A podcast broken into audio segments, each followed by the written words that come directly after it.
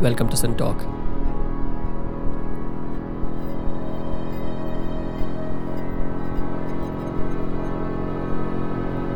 The SynTalkers around the table today discuss the journey of healing.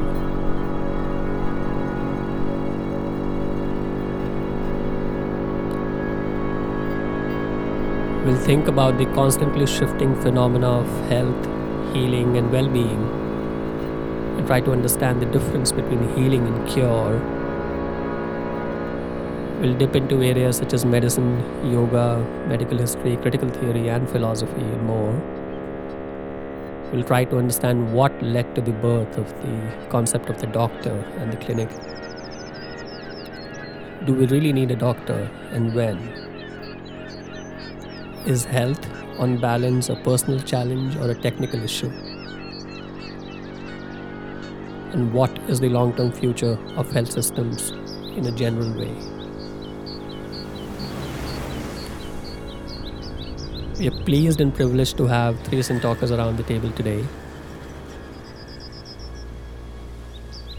Doctor R D Lele, who is a physician practicing medicine for the last sixty-five years, and he has also studied Ayurveda and homeopathy and published two books. He is from Bombay. Professor Susie Tharu, who is a student of cultural theory and is interested primarily in inequality. She is from Iflu in Hyderabad. And Zubin Zarthosti Manesh, who is a student of Yogacharya, B K S Iyengar, and he runs his own Iyengar Yoga Centre in Bombay.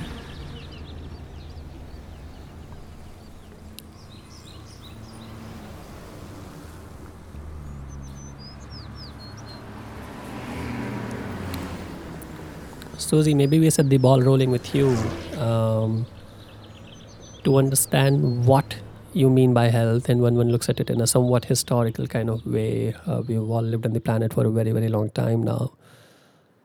How has that concept changed and morphed and metamorphosed over time, and how would you distinguish healing from cure, the way we think of it together? And obviously there are lots of questions buried in there, and we'll unravel them as we go. So what is healing? What is health? Yeah. Um, yeah, I'd like to stress that idea that we need to think about this historically, that uh, these words don't necessarily have fixed meanings, mm-hmm.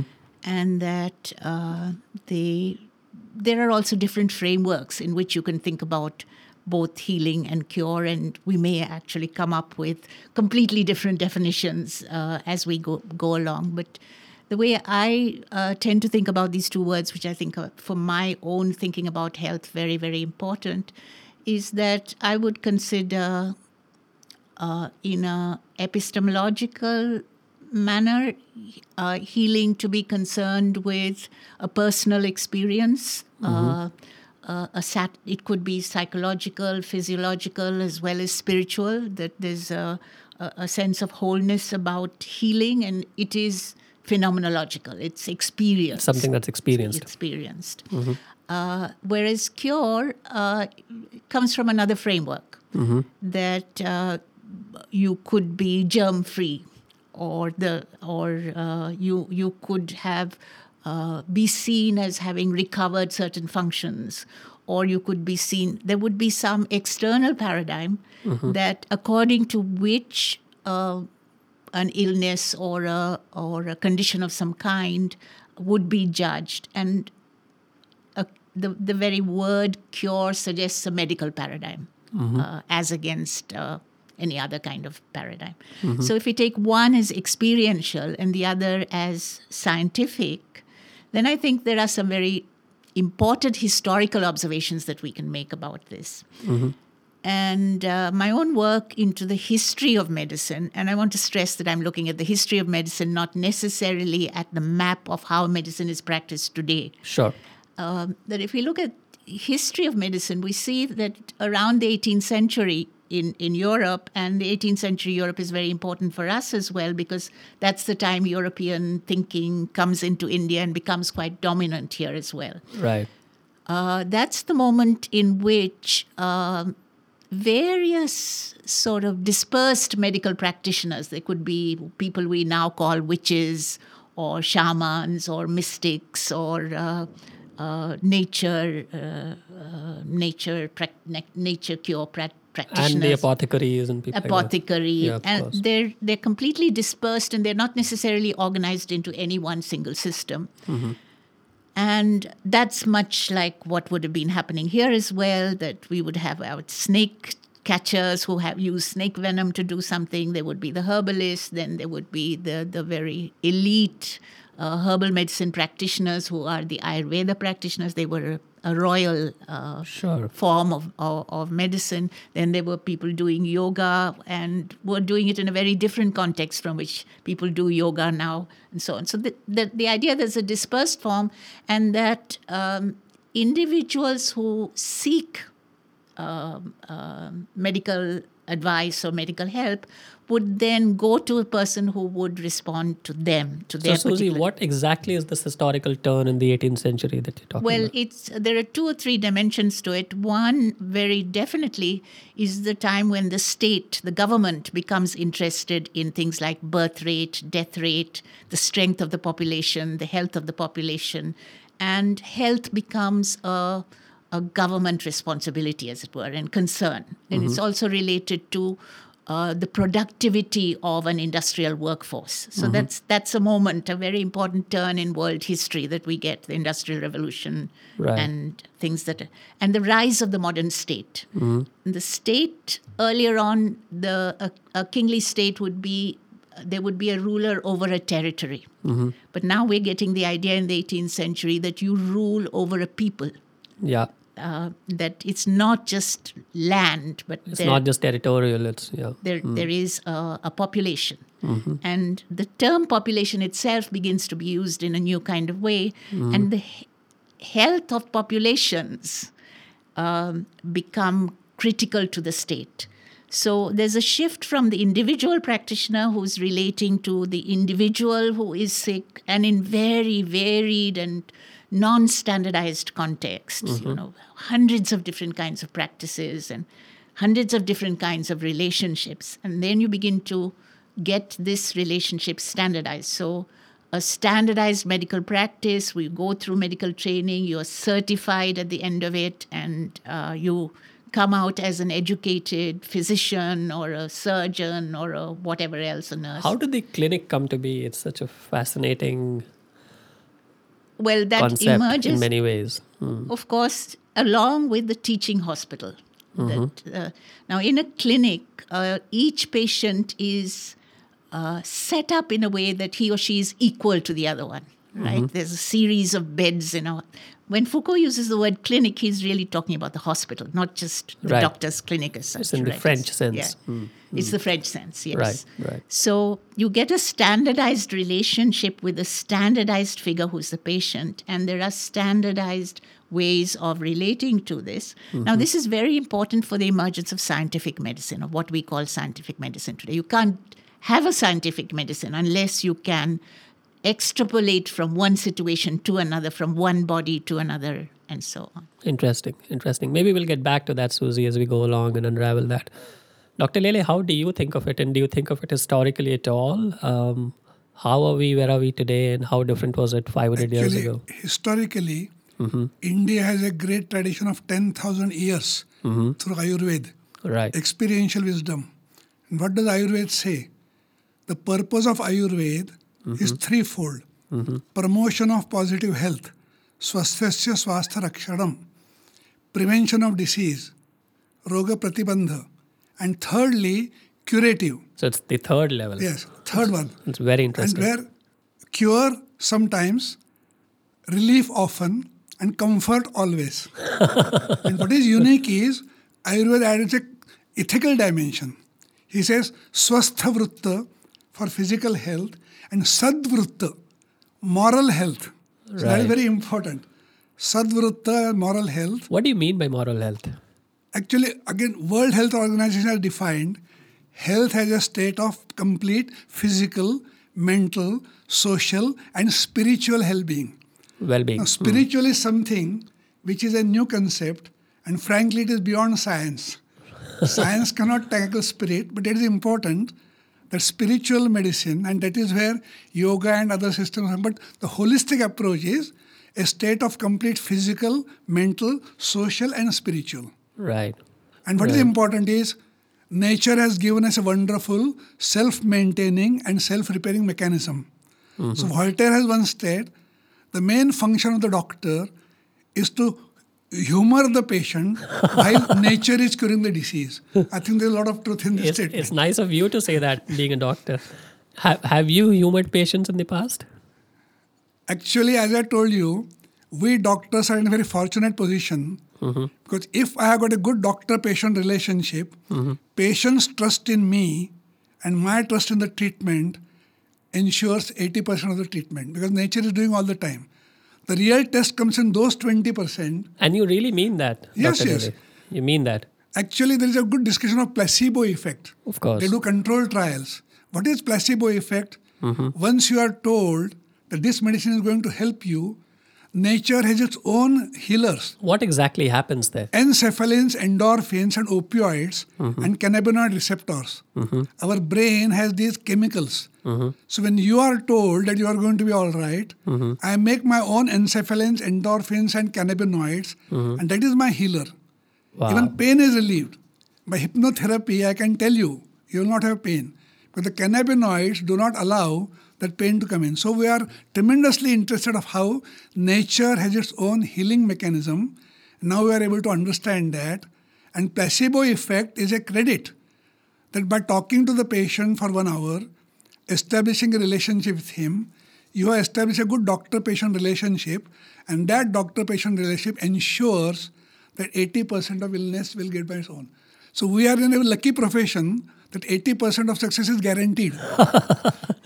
But tell me, you know, in the, if we think of it in the context of standardization, and Susie touched upon that concept a little bit, uh, how many doctor-patient relationships can you have, and how clearly the process of modern medicine, at least Actually, the way we think about it? Charak has said five thousand years back, mm-hmm. a doctor should consider his patients as if they are his own children. Right. And prevent them from all harm. I cannot think of a more wide example mm. that a doctor should treat all his patients as if their own children mm. and prevent them from harm. Hippocrates has said the same thing. Primum non nocere. Right. Whatever good you may or may not do to the patient, first do no harm. At least do no harm. So as a physician of modern medicine, I must frankly say mm-hmm. that our ability to do good to the patients is tremendous. Mm-hmm. But unfortunately, our ability to do harm to the patient is also tremendous. So the main aim of modern medicine is how to make effective therapy safer. That's and later very... on I will elaborate how this is possible. But we must understand. For instance, homeopathy has a track record of one hundred percent safety. I cannot say the same thing about modern medicine. Right. So I understand that I am able to do harm, and therefore my main ethical, moral and legal responsibility is how to prevent the harm. And now there are methods whereby we practice personalized medicine. Mm-hmm. Ayurveda and homeopathy always practice personalized medicine. But in the twenty-first century, modern medicine can now do personalized medicine. To give an example, on one drop of your blood, I can have your entire genome, your susceptibility to disease, your susceptibility to drugs. And by knowing this, I can design a treatment and give you only that treatment which is suitable to you. That's so twenty-first century, through an aphemetric chip, which on one drop of blood, can tell entirely of your genome, predicting whether you can get diabetes, you can get cancer. And Doctor Lele, is this the future or it's something that's already possible? The aphemetric chip is already available mm-hmm. for twenty thousand dollars. My effort is to make it affordable so that for five thousand rupees. The problem is a child of ten years, if I take a drop of blood and predict that at the age of fifty is going to be diabetes, hypertension and other things, his prevention starts now. Right. Instead of two hours in front of the T V, he should spend two hours on the playing field. Instead of taking McDonald's food, he takes fruits and vegetables. So the scope of prevention begins at the age of ten, when I can predict with this drop of blood the whole profile. It's a very exciting days ahead. And equally, I would hope there would be kids who you'd allow them to have McDonald's burgers because they are hopefully genetically... No, I will tell McDonald's how to change their uh, recipe to bring fruits and vegetables.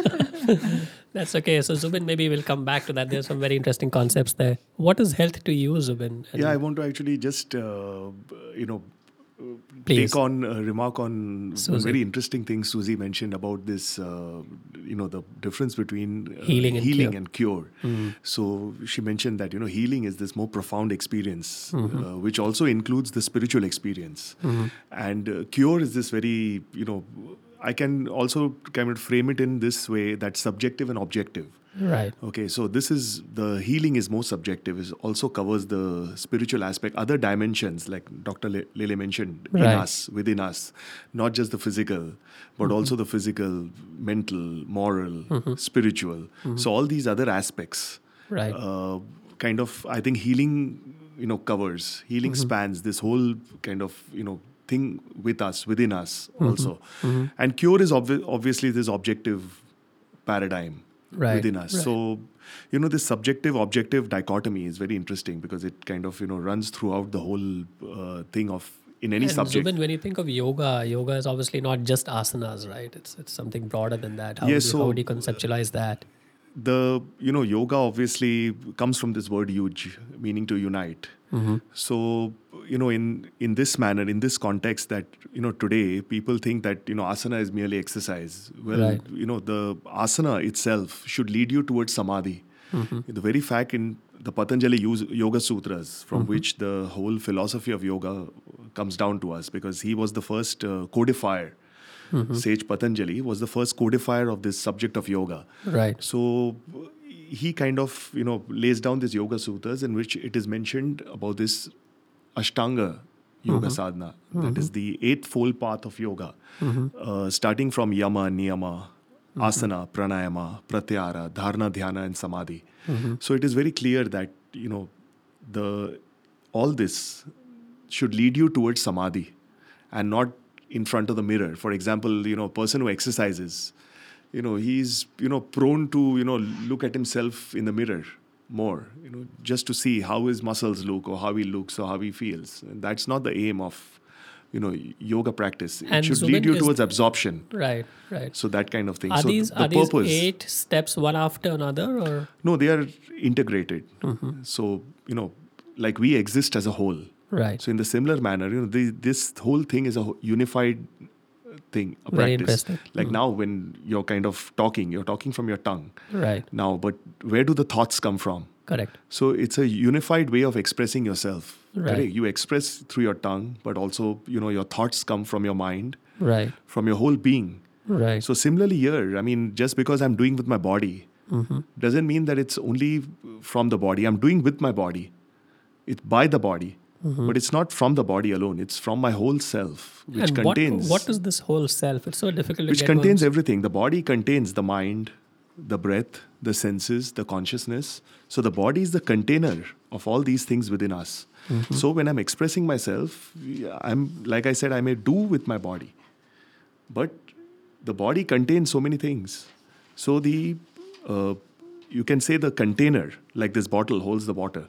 Right. So similarly, the body contains, holds all these things within me. Mm-hmm. So I'm expressing myself mm-hmm. with my body. So that is why the health, when we start off, we start with the asanas for the simple reason that, you know, this is the container of the self.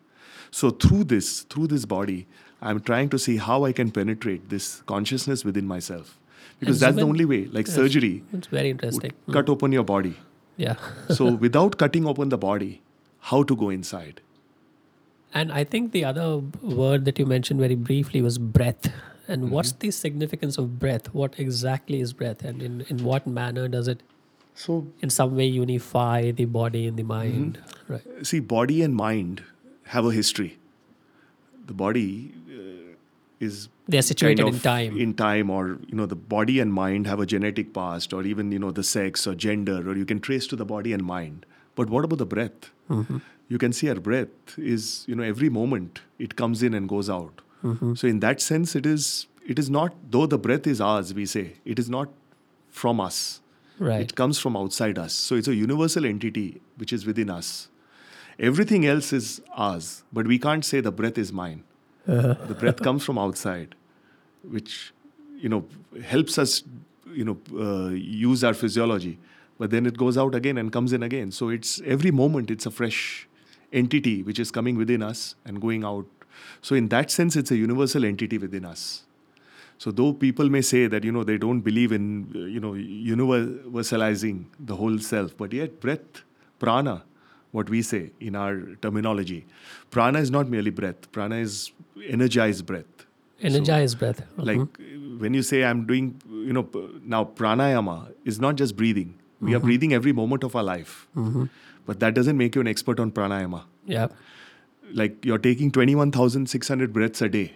But still, that doesn't mean that you're a genius in. Now, just imagine if you were to say that I'm doing an uh, an act for twenty-one thousand times a day. You know, what kind of mastery you would have.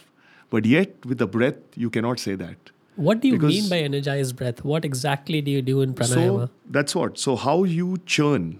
Because according to yoga philosophy, it is not just one breath. Mm-hmm. We have this concept of pancha pranas. Mm-hmm. That is f- the locations of breath within the body, and that is how the prana is defined. So, for example, we have the uh, five locations in the body, mm-hmm. which have been, you know, uh, denoted mm-hmm. in uh, yogic texts. So, it is said that the pelvic region mm-hmm. is the location of apana breath. Mm-hmm. The the abdominal region is the location of samana breath. Then the thoracic region is the location of prana breath. Mm-hmm. And the throat and above is the udana mm-hmm. region. What are these? And the limbs comes right. under vyana. Mm-hmm. So this concept of pancha pranas, you know, helps you to understand that it's the different locations of breath. So when you're doing asanas, it is not just different postures where you, you know, standing on the head, uh, different permutations, combinations, back bends, forward bends. You're accessing these different locations for the breath to move within you. And ultimately, all these, you know, subjects, the ancient subjects, you know, had this concept of moving the uh, energy within the body. Mm-hmm. They called it the river of energy. Mm-hmm. Now, for example, in Ch- Chinese, uh, uh, this uh, culture, Chinese mm-hmm. uh, philosophy, mm-hmm. they talk about Qi, the energy. And Qi. That's why they have this concept of, you know, acupuncture, mm-hmm. Mm-hmm. where they situate the needles in the various energy points in the body to make the Qi move. They say the energy move in the body. And Zubin, in what sense do you use the word energy? Energy is this, you know, force. Like, for example, you know, the fan. Of course. Uh, One understands muscles, what energy is. Yeah, mm. it moves in the body. Mm-hmm. Supposing now we are in this room, you know, supposing there's no fan, there's no air conditioning. What is the air? But when you have a fan, when you have the movement of air, what happens? So similarly within the body, there is this life force which is flowing within you, mm-hmm. Mm-hmm. which is, like I said, not just the breath. But through the breath, you know, there's this other force within you. So this is the force within you which you can fan, you know, within yourself. You can augment within yourself. It's interesting. More and or doc- less. Right. I think maybe we come to you, Doctor Lele. Exactly what is the physiological process of healing? I mean, obviously it depends on the condition one kind of starts with, but what gives the body the vitality and the energy in this? Uh, Actually, nature has given us a wonderful self-maintaining and self-repairing mechanism. Mm-hmm. And we are only assisting nature. That is a very important thing. And in twenty-first century, we are able to go at the molecular level. For instance, nitric oxide was discovered in nineteen eighty-six, uh-huh. and this is the molecule of the millennium. Uh-huh. Nitric oxide is produced in the brain. So the ancient Ayurvedic concept of vayu is nitric oxide. There are three gases, nitric oxide, carbon monoxide, and hydrogen sulfide, which have a two-way traffic in the brain. And this is how we understand today the concept of energy at the molecular level. So also sodium, potassium, calcium, current channels. Correct. Sodium so channels. So it's possible. But again, I must say, spirit is beyond our methodology. We can see mind. Brain is the organ of the mind. With modern technology of nuclear medicine, P E T, M R I, I can see mental processes, cognitive processes, but I cannot tackle spirit. Therefore, our limitation is we know brain is the organ of the mind, and we can understand how mental processes. And what is important is stress is a common factor. Mm-hmm. The W H O has said that eighty percent problems are stress-related. So how to relieve the stress is very important. And a very ancient prescription, laughter is the best medicine. Of course. Laughter. So being in your good company and giving present is also... A, so nature has a tremendous capacity. And as I told you, our contribution comes in those twenty percent where nature has its limits. So in this, for instance, if the blood is blood vessel is clot, you are bleeding, I must replace the blood. The bone is fractured, I am, I am facilitating nature cure. Ultimately, right. But with this laughter, when a patient of typhoid yeah. gets well, it is nature who is curing him, but I am facilitating. Doctor Lele, so I am a facilitator of nature's cure. Doctor Lele, what does laughter do? One understands that it is the best medicine. What does it do? I will tell you an example. Mm. If you are tense, your blood vessels are constricted. Okay. With a flow-mediated thing. So when you laugh, the flow to the forearm increases. So it's a statin. So laughter increases blood flow through nitric oxide. Okay. So laughter is the best medicine and doesn't cost anything. Yeah, so hopefully. The, well, great Ostler said, every physician should have at least one or two jokes with which he should humor the patient. So the patient should go back more happy after seeing the doctor. So laughter and reassurance. The reassurance is the most important thing. And a good doctor-patient relationship is based on good mental health. But I'd also like to uh, right. you know, add to this that Please. you know uh, laughter, like now I know that Doctor Lele means the laughter, you know, the expression which comes on the face. Yeah, and the smile. Through that. But then every part of your body has also an expression. Mm-hmm. So in asana, for example, you know, I have to express through every part of my body. Now, we spoke about stress. Mm-hmm. Now, supposing I'm sitting for a long time in one position. Mm-hmm. Okay, now my back, my Sure. the buttocks are, you know, sure. my legs are the only part which is, you know, taking the load. Mm. So what we have is, that's why this whole, you know, realm of asanas in which you change the foundation. Mm-hmm. So when you, you know, express yourself through different foundations, the whole expression of the body changes. So for example, you know, somebody is depressed. So, you know, the sternum is collapsed. You'll never meet a uh, you know person who's happy, uh, you know, who's depressed. And upright. The, you know, chest open. And upright. You know, mm. upright. Mm. He'll always be collapsed. He'll be sunk. So the expression of the body is, you so know, can make the sternum depressed. Laugh. Almost. So that is how the body and mind is linked. So when when you say, you know, laughter, every part of your being should express that, you know, not just, you know, the face. So, you know, we have something to open the sternum, mm-hmm. you know, the back bends and things like that. You know, like I mentioned, you know, how the body and mind and breath are related. I think that is where, you know, the whole, uh, this lies, you know, the your future lies of how to integrate these three dimensions within us. That's interesting. That's interesting. Susie, Here, I might mention one name, Dean Ornish. He used modern methods of cardiac imaging and showed how yoga and lifestyle can reverse heart disease. And in two thousand four, we did an experiment of one hundred patients of proved coronary artery disease, one year of yoga, lifestyle, and diet. After one year of treatment, forty percent the angiography coronary lesions regressed. Another forty percent, they were prevented from getting worse. twenty percent did get worse. But the important thing is yoga lifestyle and the diet of fruits and vegetables, cholesterol came down from two eighty to one forty. So in all my lectures, I am telling that ninety percent of the people do not need statins. This is bad news for the commercial concern. Today, statin is the most selling drug. And to my mind, ninety percent don't need it. That's very interesting. But there is no lobby for exercise and vegetables. There is a lobby for drugs. And therefore, educating the people and very forcefully telling them, I have to spend ten minutes with the patient to give him health education. But I only ten seconds to write a prescription. So I take the easier way out. And write the Rather than spend ten minutes with the patient to explain to him how to change lifestyle, I am taking a shortcut, which is something which is just not acceptable. That's interesting, Doctor Lele. I think there are some important points in there. Uh, you know, we touched upon the issue of the medical system um, in, a while ago, Susie. When we think of uh, health in the integrated sense that we're talking about, and we think of the medical system that exists today, clearly there's something at odds there. And uh, what do you think is happening? And is well, there, I was hmm. just thinking to myself as you were mm-hmm. talking, the two of you both making very interesting points, that uh, uh, Zubin was putting the whole question of yoga and using the body and breathing and so on in the context of what one might think of as healing. Yeah.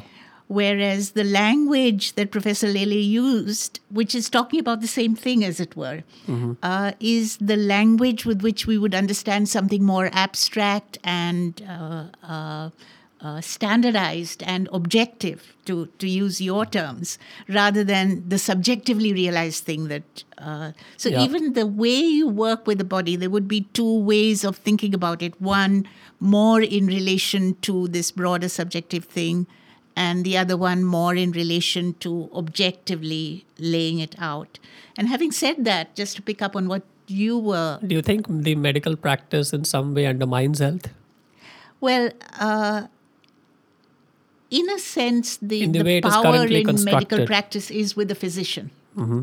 Uh, it, it's almost fact, a divinity at yes, some level. Even in economics, this is a, the, what happens as far as the consumption of medicine goes mm-hmm. is unparalleled in any other sphere of consumption. In every other sphere of consumption, the consumer actually makes the decision and buys. The consumer is the king, but here the that's con- not consumer. the case. In, in medicine, the physician is the king. The physician, you, you take what the physician prescribes. So all consumption is routed through the physician, and the decision... or the care of the body is handed over to the physician. So that's the distinction between expert knowledge and lay knowledge, right? Uh, I wouldn't put it that way, that it's expert knowledge and lay knowledge. Mm-hmm. That uh, I, um, well, let me let me take it another, through sure. another angle. Uh, that I think uh, even the notion of health today mm-hmm. has got extremely commercialized. And externalized. And externalized. So right. that we are actually consuming health. Mm-hmm. That uh, there's tremendous anxiety. What we eat, what we don't eat, how we sleep, when we sleep, how many hours we sleep. E- everything is measured and, and uh, we not just measured, we are required in some way to buy something. Uh, or consume something, whether it's a facility or it's a... in order to remain healthy. And we are... Uh, uh, we, it's a part part of the modern condition. It's when, part of the modern condition to be perennially anxious, anxious. about your health. Right? You cannot be relaxed about your health. And we're always talking about health or thinking about health. And therefore, the healthcare industry has become a multi-million crore industry. Uh, mm. It's not... Pharmaceuticals is huge. But actually, in the U S, uh, after armaments... come pharmaceuticals, and after pharmaceuticals comes the diet industry in terms of its size. Right. right? Mm. So you think about the kind of anxiety that is being created about health, and I think this is related to what Doctor Lele was saying earlier as well, that one of the perversions that has crept into medicine today is the immense commercialization, mm-hmm. whether it is through pharmaceuticals and, and the unethical. He, he, in fact, used the term unethical. The unethical uh, uh, practice of medicine that has come to because of the connections of medicine and business. Where you look like, at the body as a site of profit in some way as opposed to the person. Um, yeah, more in, in than the ways? body, your mm-hmm. anx- you create an anxiety. Mm-hmm. And you begin then to actually treat not illness but the anxiety, mm-hmm. that's an, you extend the scope of what you can sell, and then you're not even just treating anxiety, you're treating risk. So if someone is at risk when they're age fifty of becoming diabetic, you can start treating them today. So he, he was critical of statins, and I completely endorse that criticism, because one of the things that statins have done is they have expanded the market yeah. by reducing the blood pressure Uh, counts yeah. for which statins may be prescribed by wanting then wanting to cover what they think of as risk of Risks. having mm-hmm. high blood pressure. Now, you're now no longer, you're treating not an individual, but you are treating a population, yeah. a risk population, yeah. and therefore your ability to gauge that market and to sell with it is that much higher. So this kind, what has happened today, and there are reasons, if you look historically, there are reasons, the moment at which these things change. What, what are so, these moments? What happened? Well, I think the very big moment is a, a con, conflicting kind of moment, and that is the moment at which healthcare becomes a, a state subject. Which you spoke about earlier. Yeah. Mm. yeah. Uh, and not just in terms of the care of populations, but also providing health services to an entire population. Yeah. So once health then en- enters the national budget, yeah. the scale on which the healthcare industry works yeah. is completely different from when individuals are providing health services or other services in a in a more dispersed manner. And I think that nineteen forties is the moment where this huge industrial level production of health takes place. You mean globally? Globally. Right. Globally. Right. Right. Um, right. It's in the in Europe where you have national health services, mm-hmm. and uh, America follows suit, not with national, but through insurance. Yeah. Uh, yeah. So you, you a whole new framework comes into play, and in all this, increasingly the whole question of the individual's health or what is best for the individual. Shouldn't you occasionally be eating a, a hamburger, or uh, shouldn't you be sleeping late one day, or uh, refusing to do something else another day? Is it not possible that that all this becomes uh, more and more standardized and more and more um, part of a larger industrial enterprise? What so, is the alternative to this industrial framework? It, I, I think one understands the critique. Uh, uh, it's possible to get one's arms around that. Actually, I want to, uh, you know, add to this that, you know, I want to make this distinction between external intervention mm-hmm. and internal intervention. What kind of yoga and Ayurveda and all these sure.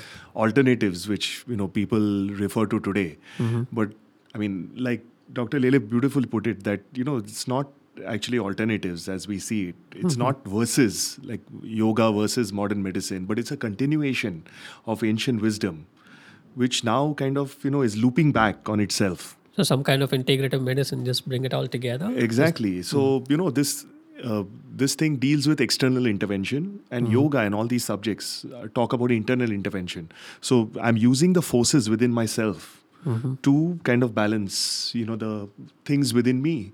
So asana, pranayama, all these things, you know, help you to do that. Uh, pratyahara, the senses, which normally with my senses, with my eyes, with I'm feeling the outside world, the windows to the outside world.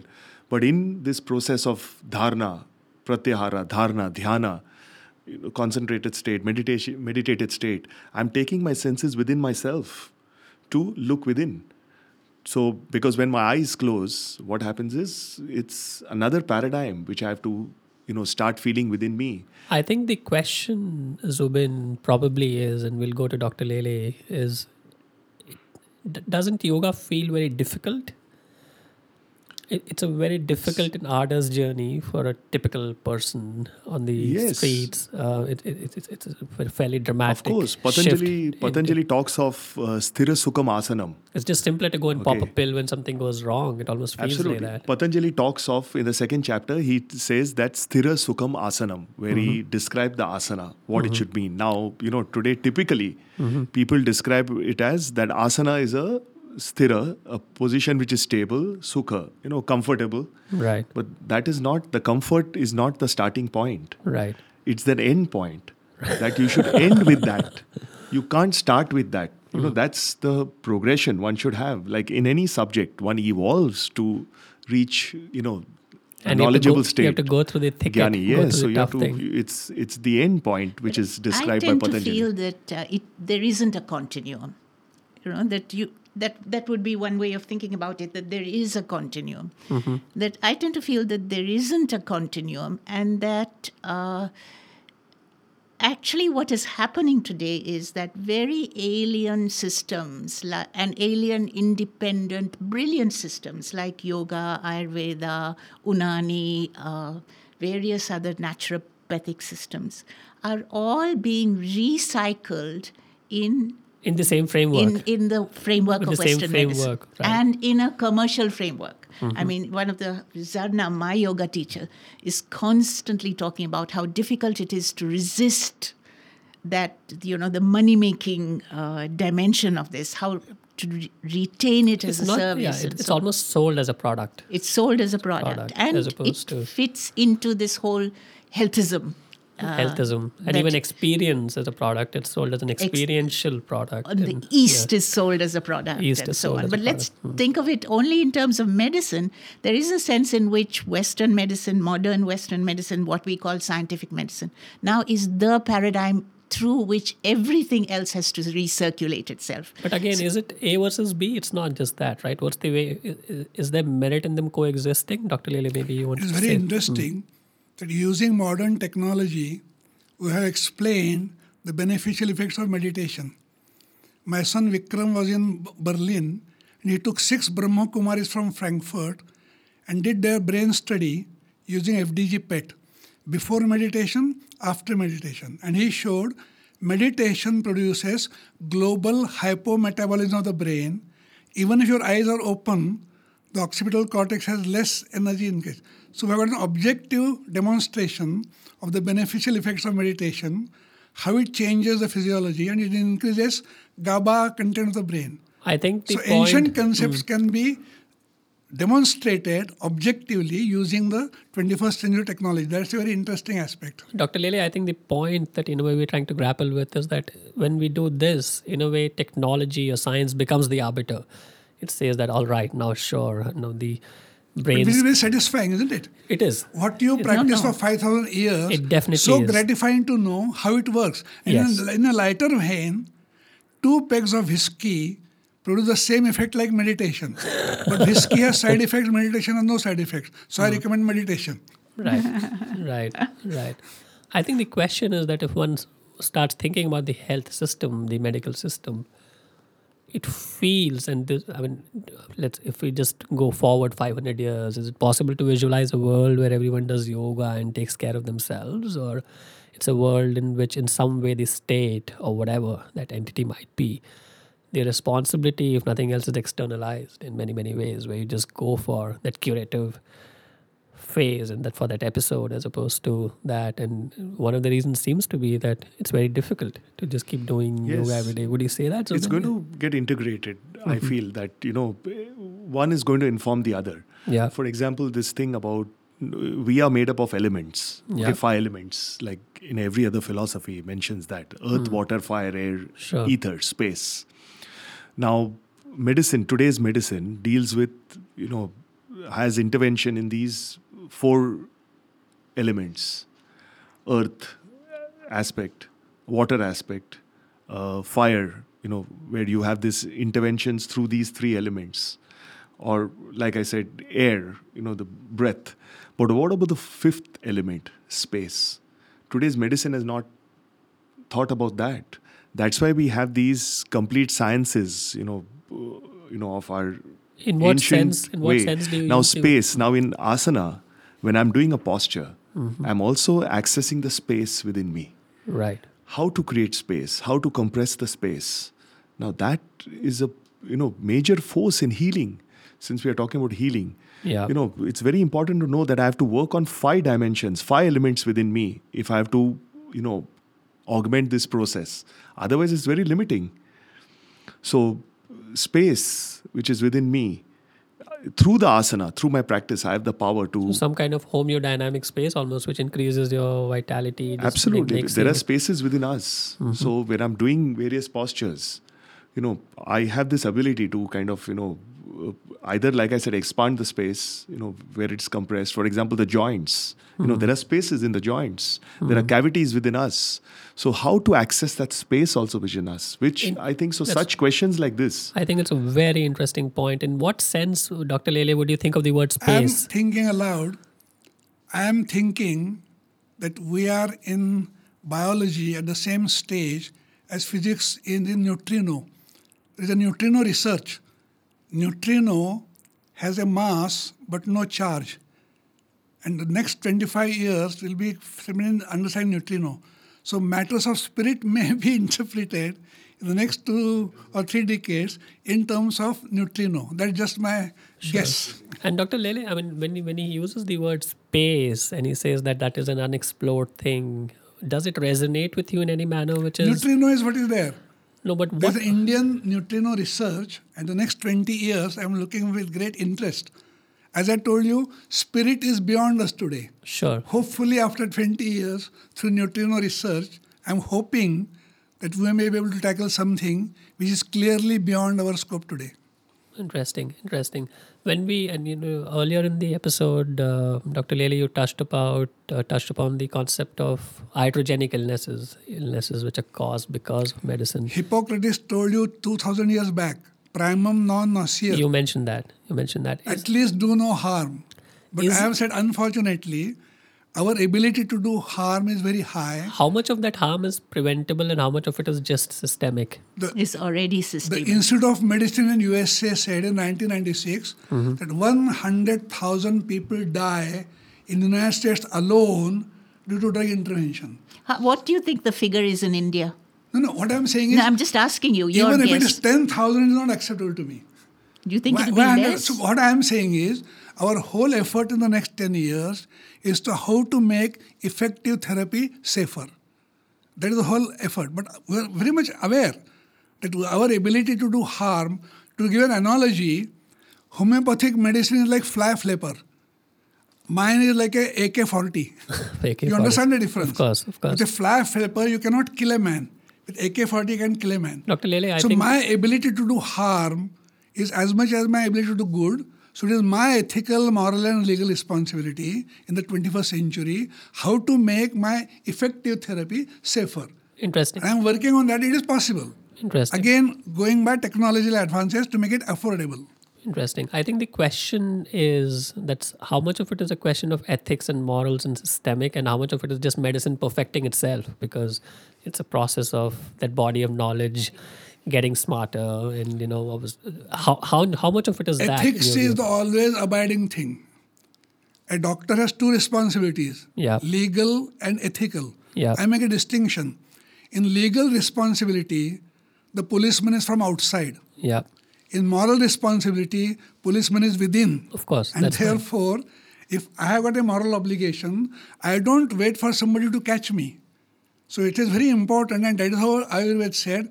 Ethical conduct, Sadvrutta and Swasthavrutta. So we should all emphasize today's talk of corruption, moral decay, isn't it?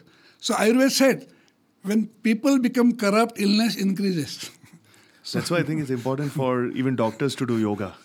So then uh, this internal thing... You're now expanding the, your market. The internal... Not a question of market, I think, uh, because we no, are no, teachers. No. Yeah.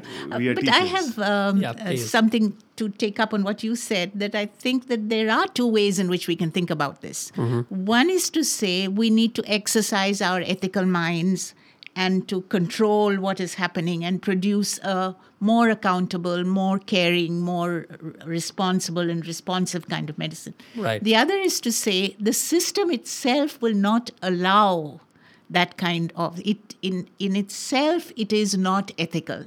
In itself, it will only increase the iatrogenity. It's a part of the design. It's part of the design. And can we understand why it is part of the design? Can we investigate the design to understand why it is part of the design? Mm-hmm. And we can to a certain extent because we know that the logic is commercial, mm-hmm. uh, that that will be what drives it. We know that cure is much more important than...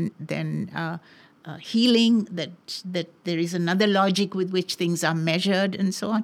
So that's one way of looking at this whole thing about is it systemic or is it something that is external? Is is is the is the failure of medicine or the crisis of medicine or the corruption of medicine something that is external to a good central core, or is it part of the system? But Susie, it's very difficult to see a resolution because clearly if one were to be in a market framework, illness will remain a bigger market than health. And obviously, even when health as a market, health as a product is sold to us, it's you know it's pointing to some kind of determinate or indeterminate illness or condition in whatever way. So what is going to give? I mean, is, is there a way to unravel this? Is there a way to imagine or visualize another system at all? Um, I think I think the critique bit is fine. That's perfect. One gets it. A thousand years out, two hundred years out, two years out, tomorrow, whatever, whenever. What's the way to resolve it? Is, is is there a way of thinking about it in a manner that if it's a part of the design, then the design has to change, in which case the question is what could well, those I alternate designs be? The key first thing almost that one has to do is to stop believing in the design. Mm-hmm. You know, the design at the moment has our complete faith. Yes. Uh, we, you know, as a science. So the equivalent of the God is dead has to happen. Yes, yes. The equivalent of Nietzschean God is movement. Dead. There has mm. to be that critical move. And then also the fact that so many people are dissatisfied with the so system. At a very, at a mass scale, you have to lose faith in doctors? Is that what's going to happen? We have to... to become Do critical Do you have to lose faith in doctors for it to change? Doctor Lele, sorry. I would like to make one more point. Atul Gawande in his recent book has said, all doctors are taught how to keep the people alive. They are not taught how to handle death. Jaslok started the biggest I C U in this country in nineteen seventy-three. And for the last forty years, I am seeing that the last ten days of a sick patient in the I C U mean financial ruin for the family. Yeah. A bill of ten to fifteen lakhs. Patient ultimately dies. Yeah. So I always tell the patient that in a terminal illness, the best place is at home, surrounded by the people who love you and to die at home. And in Ayurveda, there is a concept. For a terminal ill patient, aushadham janavi toyam vaidyo narayano hari. That for the terminally ill patient, mm-hmm. Ganges water and God. Yeah. So it is so important that we... prevent financial ruin of most people in the last seven days. So a humane doctor could tell the relatives, look, he's terminally ill. There is no point in keeping him alive with a ventilator and all that. Please let him die peacefully at home. If the patient has trust in me, he will gratefully accept my advice. He should not misinterpret it as a callousness or indifference. That's interesting. So a good doctor-patient relationship and telling the patient that for a terminally ill patient, rather than fruitlessly making efforts, take him home and let him die. This is a, something very important, a financial application. sixteen to fifteen lakhs in eight days' time. It's interesting, Doctor Lele. What about different ways of living? I think we're going to the extreme of when one is dying. But what are the illnesses or conditions when we should not turn up and see a doctor? For instance, what would you advise? As I told you, mm-hmm. by the year two thousand twenty-five, mm-hmm. India is going to be the world capital of diabetes, hypertension, and heart disease. Mm-hmm. If we have to prevent that from happening, in two thousand fifteen, what we could do, take care of the mother so that no baby is born with a birth weight less than two point five kilograms. Any baby with a birth weight less than two point five kilograms at the age of fifty will guaranteed get diabetes, hypertension, and heart attack. What is simpler than taking care of the mother and make sure that in future, no baby is born in India with a birth weight less than two point five. Something is very easily achievable, isn't it? Yeah. And if you want to prevent diabetes in the two thousand twenty-five, exercise, fruits and vegetables, and stress management should start today. Simple message. That's fine, Doctor Lele. How, what, what do you think the future is like if we just try to visualize a world thousand years out? Okay, not tomorrow, not two thousand twenty-five. I am very optimistic. Illness has always been there. Mm-hmm. And therefore, the main thing is of the twentieth century socialization, health insurance. But the snag of health insurance is all health insurance companies in India are making losses of fifteen hundred crores. This is because they are not adding the dimension of prevention. So my simple message is add preventive care so that one rupee spent on prevention will save you thousand rupees on cure. Mm-hmm. So health insurance companies must take my simple message that add preventive care to the family physician. And preventive care is very simple. And we have public education. There are T V programs. Everybody has a mobile. On mobile, you can give him health instructions.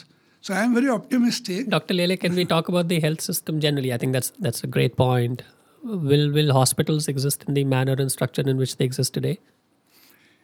If I have got a health insurance, then I am considering three levels.